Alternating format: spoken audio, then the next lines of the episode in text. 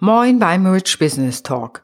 Ich bin Renate Schmidt, Psychologin und Business Coach, und mit meinem Podcast möchte ich dich inspirieren, dir dein Leben und deine Arbeit so erfüllt, reich und erfolgreich zu gestalten, wie du es dir von Herzen wünschst. Wie schön, dass du heute dabei bist. Ich zeige dir umsetzbare Strategien, was du tun kannst, genussvoll und mit Leichtigkeit ein erfülltes Leben zu führen und dein Unternehmen auszubauen. Heute, in der zweiten Folge, möchte ich dir einen Engpass vorstellen, wenn es um das Thema Geld geht. Denn du hast sicherlich schon viel vom Money-Mindset und Geldbewusstsein gehört. Und es gibt so drei Aspekte, die ich dir heute vorstellen möchte. Drei Engpässe unter Umständen, die du für dich identifizieren kannst, um dann natürlich Lösungen zu finden, wie du da wieder rauskommst. Die wichtigen Punkte sind geben, nehmen und behalten. Das klingt erstmal ganz einfach, aber wenn du dir das genauer anguckst, hat es eine Tiefe, die für viele oft verblüffend ist. Im Grunde sollten diese drei Bereiche in einer guten Balance sein. Genug geben, genug nehmen, also auch empfangen können und natürlich auch behalten, sodass das Geld bei dir bleibt. Und ich werde dir heute ein paar Geschichten erzählen, wo die Vor- und Nachteile sind oder auch wo womögliche Fallstricke sind, die du lernst zu überwinden. Wenn es um das Thema Geben geht, dann reden wir hier von Großzügigkeit.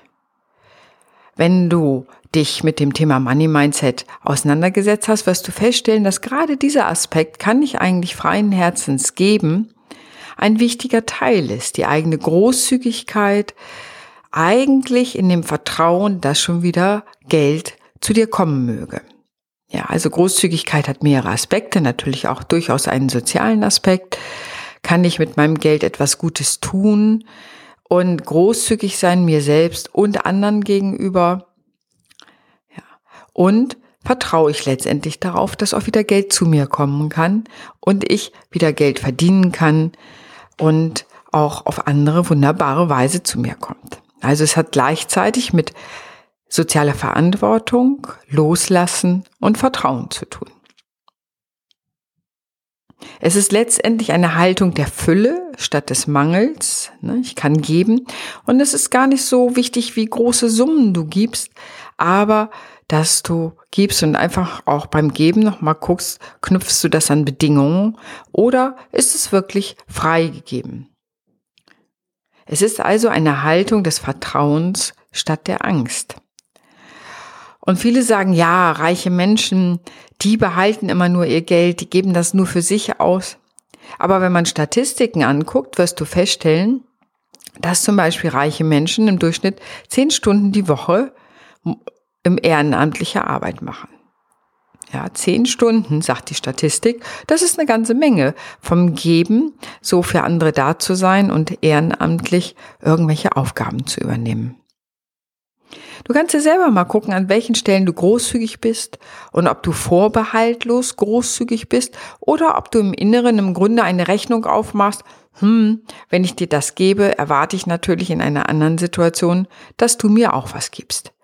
Also vorbehaltloses Geben, das ist zum Beispiel eine der Aufgaben. Der zweite Punkt, wenn es um das Thema Geldbewusstsein geht, ist das Thema Nehmen oder Empfangen. Interessanterweise ist das für viele auch ein nicht ganz leichter Punkt, weil es nämlich darum geht, wirklich etwas anzunehmen. Und das fängt schon an, kannst du Komplimente annehmen, wenn jemand dir etwas Nettes sagt, dass die Arbeit gut gelaufen ist, dass du gut aussiehst, was doch immer. Oder wehrst du es ab und sagst, wie wir in Hamburg sagen würden, da nicht für, also ach ja, ist doch gar nicht so wichtig. Oder ja, ne, habe ich ganz günstig gekriegt oder ja, war doch nicht so viel. Beobachte dich selber mal dabei, wenn du Komplimente bekommst zum Beispiel, wie du damit umgehst. Und da fängt die Übung des Empfangens, des Nehmens an. Ja, wie geht es? Gehst du mit Geschenken um, wenn Leute dir Geschenke machen oder für dich da sind, hast du das Gefühl, du schuldest ihnen was und willst das möglichst schnell wieder glatt bügeln und ausgleichen. Ja, so kleine Gefälligkeiten, kannst du sie wirklich vollen Herzens annehmen und Danke sagen und sagen, wunderbar, dieser Mensch hat mir seine Zeit gegeben, seine Aufmerksamkeit. Letztendlich geht es beim Nehmen auch darum, für die eigene Leistung etwas zu nehmen. Und du sagst, ja, wieso, das ist ja ganz einfach. Aber ich kenne einige Beispiele aus meiner Coaching-Praxis, dass Menschen zu mir kommen, weil sie sagen, im Grunde erstelle ich meine Rechnungen nicht. Jetzt denkst du, ja, es ist doch logisch, man muss seine Rechnung erstellen. Und gleichermaßen ist es für manche Menschen gar nicht so leicht, weil darin auf der psychologischen Ebene dieses Thema empfangen ist.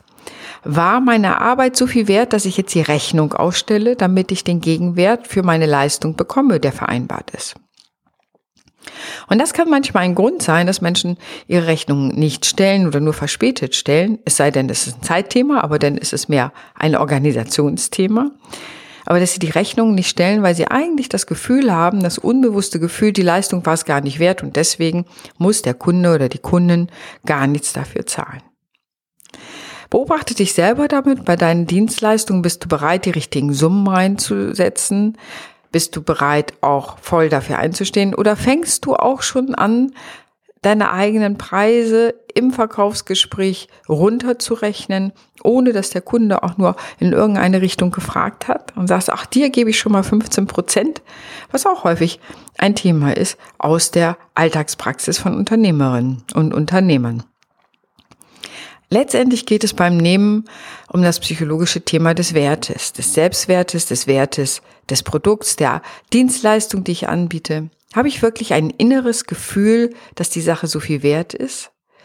Und das Dumme an der Sache ist immer, dass Dinge, die wir richtig gut können, uns so selbstverständlich erscheinen.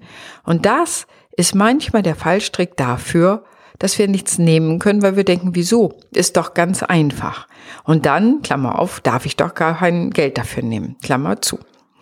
Also, beobachte dich mal selber bei diesem Aspekt des Nehmens, wenn es um das Thema Geldbewusstsein geht, wie du da aufgestellt bist oder ob du sagst, nein, das kann ich wirklich gut, ich habe gute Nehmerinnenqualitäten, ich kann gut Dinge annehmen, das mit den Rechnungen ist nicht mein Thema und den richtigen Wert meiner Arbeit zu verkaufen und anzubieten, das fällt mir auch nicht schwer. Wunderbar, dann kannst du an dieser Stelle für dich einen Haken dran machen und sagen, dieser Aspekt beim Thema Geldbewusstsein ist bei dir in einer guten Balance. Und wenn wir uns das weiter angucken, den dritten möglichen Engpass, da geht es um das Thema Behalten. Jetzt denkst du vielleicht, wieso Geld zu behalten, ist doch völlig einfach, ich lasse es einfach auf meinem Konto oder mach sonst irgendwas damit. Aber du wirst lachen, das Thema Behalten ist manchmal auch nicht immer so einfach. Das eine ist natürlich, wofür möchtest du es behalten? Kannst du damit wirtschaften? Das hängt auch damit zusammen. Äh, willst du es anlegen? Wie lässt du dein Geld für dich arbeiten? All diese Dinge spielen damit rein. Und damit bedeutet es, dass du natürlich auch dich mit diesen Themen auseinandersetzen musst. Ähm, und ich kenne manche Leute, die haben da auch Vorbehalte und sagen, oh nee, mit so viel mit dem Thema Geld mich zu beschäftigen, das liegt mir nicht. Ähm, es lohnt sich trotzdem, sich das einfach mal anzugucken, zu sagen, wenn ich Geld habe, wie lege ich es an, wie gehe ich damit um, wie lasse ich Geld für mich arbeiten oder kann ich es überhaupt behalten?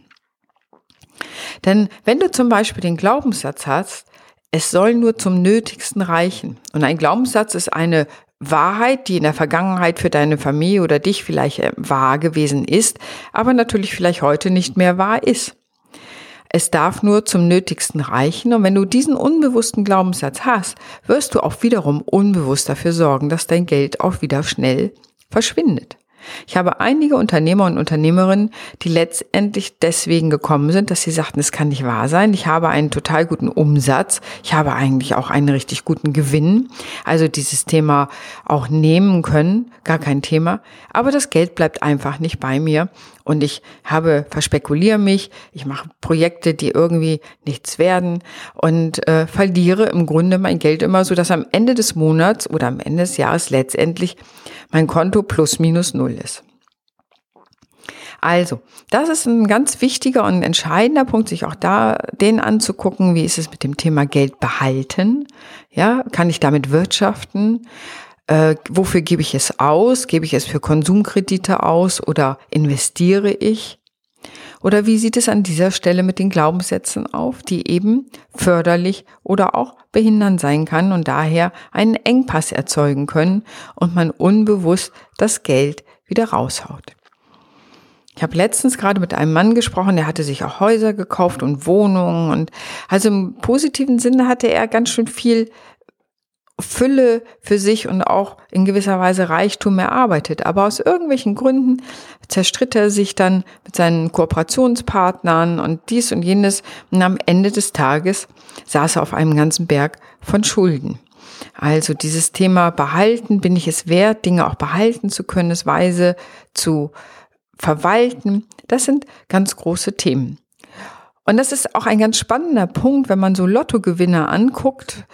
Viele sind nach zwei bis drei Jahren wieder auf dem alten Stand ihres Einkommens. Das muss man sich mal vorstellen. Selbst wenn sie eine Million oder mehr gewonnen haben, ist nur ein Bruchteil bleibt reich und der Rest ist ungefähr nach zwei, drei Jahren wieder auf dem alten Stand. Das heißt, du guckst dir natürlich deine Freunde an, aber das ist nur ein Scherz an der Stelle, aber du guckst dir an, das Innere muss mitwachsen mit dem Geld. Das heißt, ich muss von mir selber das Bild einer reichen Frau, eines reichen Mannes haben, eines wohlhabenden Mannes, einer wohlhabenden Frau.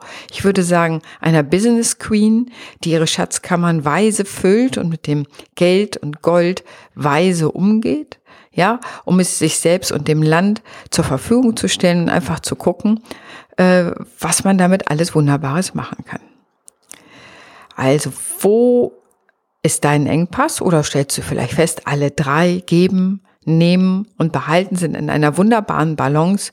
Dann gratuliere ich dir, dann bist du genau auf dem richtigen Weg zu Reichtum und Fülle in deinem Leben, wenn du diese drei Engpässe für dich schon überwunden hast.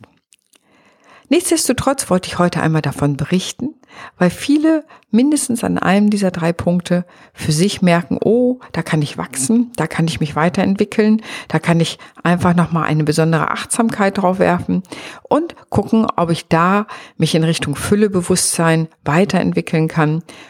Das kann natürlich auch mit einem Coaching sein, aber was auch immer du tust, beobachte mal dich an diesen drei Aspekten und lass von dir hören, schreib ruhig unter die Shownotes, schreib etwas einfach mit rein, wie du diesen Podcast empfunden hast und was deine Gedanken dazu sind. Von daher danke ich dir sehr fürs Zuhören. Und wie du sicher weißt, Menschen arbeiten oft mit mir, weil sie von mir gehört haben. Und wenn dir dieser Podcast gefallen hat, schreibe gerne auf meiner Seite rich dash b c punkt d e und unter der Podcast-Folge zwei deine Gedanken dazu. Du kannst sie natürlich auch gern mit anderen teilen. Und ich freue mich, wenn du beim nächsten Podcast dich wieder von mir inspirieren lässt. Ich wünsche dir einen wundervollen und erfüllten Tag. Deine Renate.